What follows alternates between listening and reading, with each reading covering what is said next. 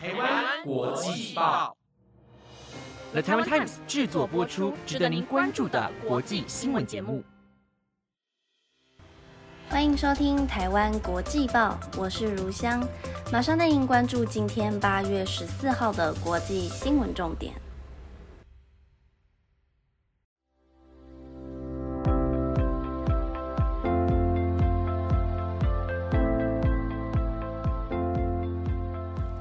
各位听众朋友们晚安，先祝大家七夕情人节快乐，有情人终成眷属。如果是没有情人的朋友没关系，今天晚上有国际报陪伴着你们，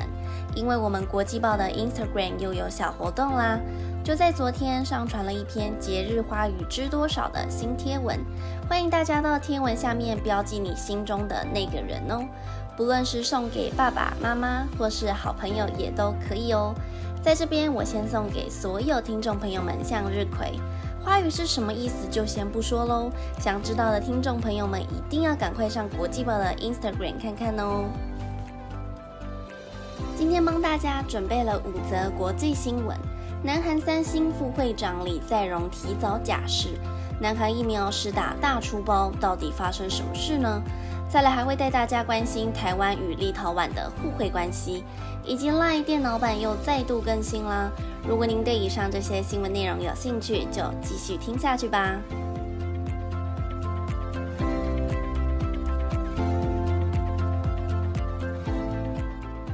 新闻一开始先带大家关心南韩在昨天还有今天讨论度非常高的话题，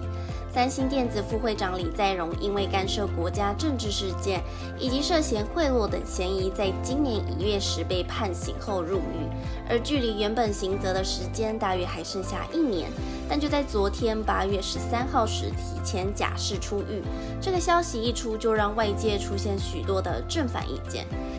其实在李在镕入狱的时候，就有许多团体以稳定韩国经济作为理由，非常多次的要求假释李在镕，因为对于许多企业家来说，李在镕是个不可缺少的存在。李在镕的三星电子市值就占了南韩股市的两成左右，出口额的部分也占了南韩的四分之一。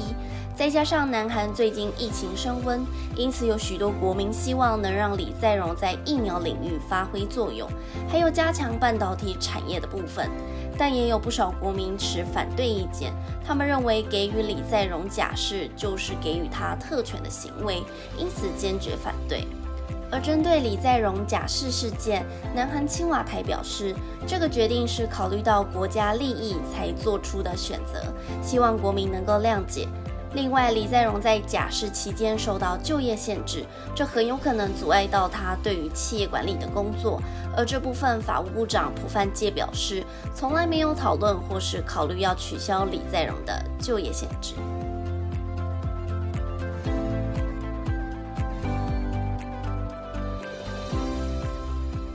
这则新闻一样在南韩所发生，因为疫情肆虐，所以各国都在努力施打疫苗对抗病毒。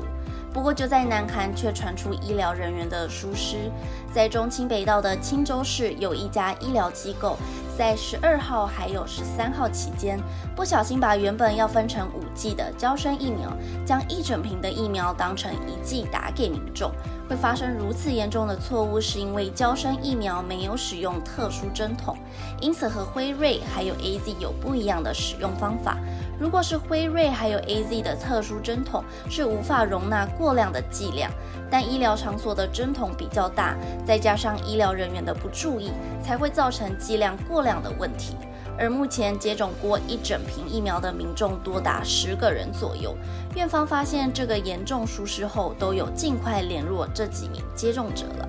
根据了解，当时的接种者都只有接种疫苗后常见的副作用，像是头痛、发烧这类的轻微症状。不过这些接种者最多感到不舒服的地方在于不安，他们认为应该安排住院观察，也指责院方处理问题的措施非常不完善。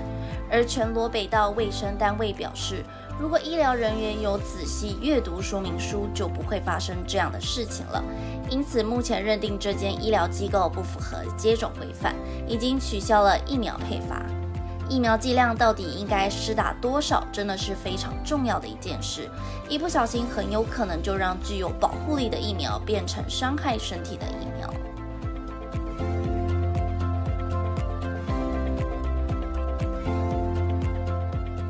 新闻接着带大家关注政治议题。立陶宛在最近决定与台湾发展互惠关系，因此允许台湾设立代表处，但这举动让中国相当不满，所以中国在十号时宣布召回驻立在立陶宛的大使，借由这个方法来表达抗议。这件事情也引发许多外界关注。而就在十三号时，美国国务卿雪曼与立陶宛外交部长兰斯伯吉斯通了电话，电话内容强调以北大西洋公约组织 N A T O 为基础，发展美国与立陶宛的双边关系，还有致力于跨大西洋区域与全球各地促进和平、繁荣、安全、民主与人权的共同承诺。其中也说到，立陶宛受到中国的施压，美国会愿意与立陶宛站在一起，支持立陶宛与台湾之间的互惠关系。台湾外交官对于美国的支持表达感谢，更表示感谢美国总统拜登上任以来皆持续力挺台湾，还有持续关切中国对其他国家以及台湾的无理威胁，并且承诺会加强与美国的紧密合作，拓展台湾的国际空间。最后，台湾外交部也说到，会持续推动理念相同的国家发展友好关系，增进互惠的可能性。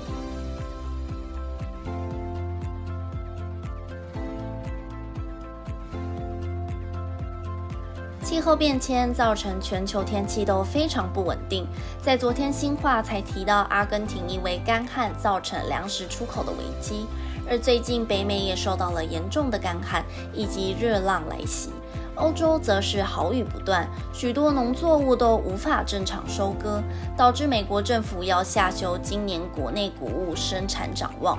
玉米、黄豆全年预估产量都下修约 百分之二， 小麦更调将近 百分之三， 而美国是世界上最大的玉米产国，也是第二大的黄豆产国，但却因为天气干旱造成土壤太干，影响了谷物的生产。如果产量一直低于预期，很有可能加深全球谷物供应吃紧以及粮价上涨的顾虑。除了谷物上涨外，社畜的饲料、食用与燃料用的植物油，还有面包和面食的价格也很有可能会跟着上涨。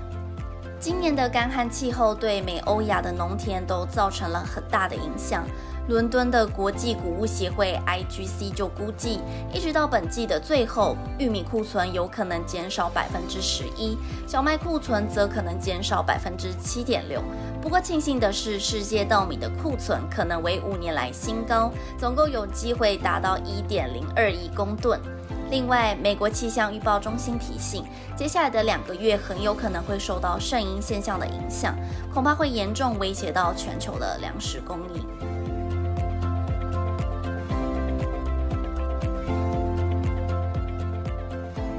带大家来到今天的最后一则新闻。为了因应防疫期间，出现了许多线上会议的城市，而通常线上开会时比较不会使用 LINE 来当作开会工具。不过现在 LINE 有了电脑版 七点一 新功能，一共就推出了四项更新，其中包括可以在视讯通话中使用贴图和色笔，也能在通讯化中选择开启消除噪音的功能，最后还能优化结束通话的弹跳式视窗。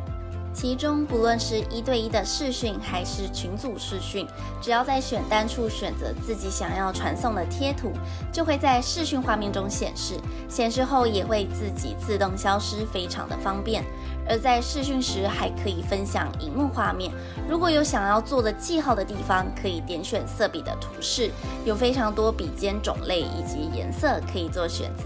也可以透过橡皮擦或是清除全部来删除画面中的笔刷线条，整体操作起来是非常方便又简单的。而这次的更新还可以直接在通讯画面中点选麦克风旁边的小箭头，直接开启消除杂音的功能。另外，在结束通话的视窗也进行了界面优化，例如在结束通话时按下电脑的 E S C 键，画面就会以弹跳式的视窗显示。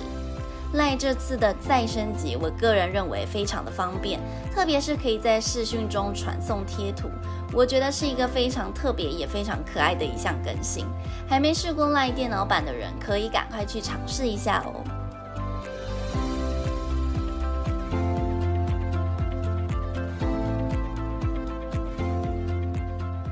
以上是今天的台湾国际报，本节目内容由了台湾 Times 制作播出，感谢您今晚的收听。如果有任何想知道的相关新闻，都可以留言让我知道哦。在节目的最后，祝福大家有个美好的情人节夜晚。我是如香，我们下礼拜六再见喽，拜拜。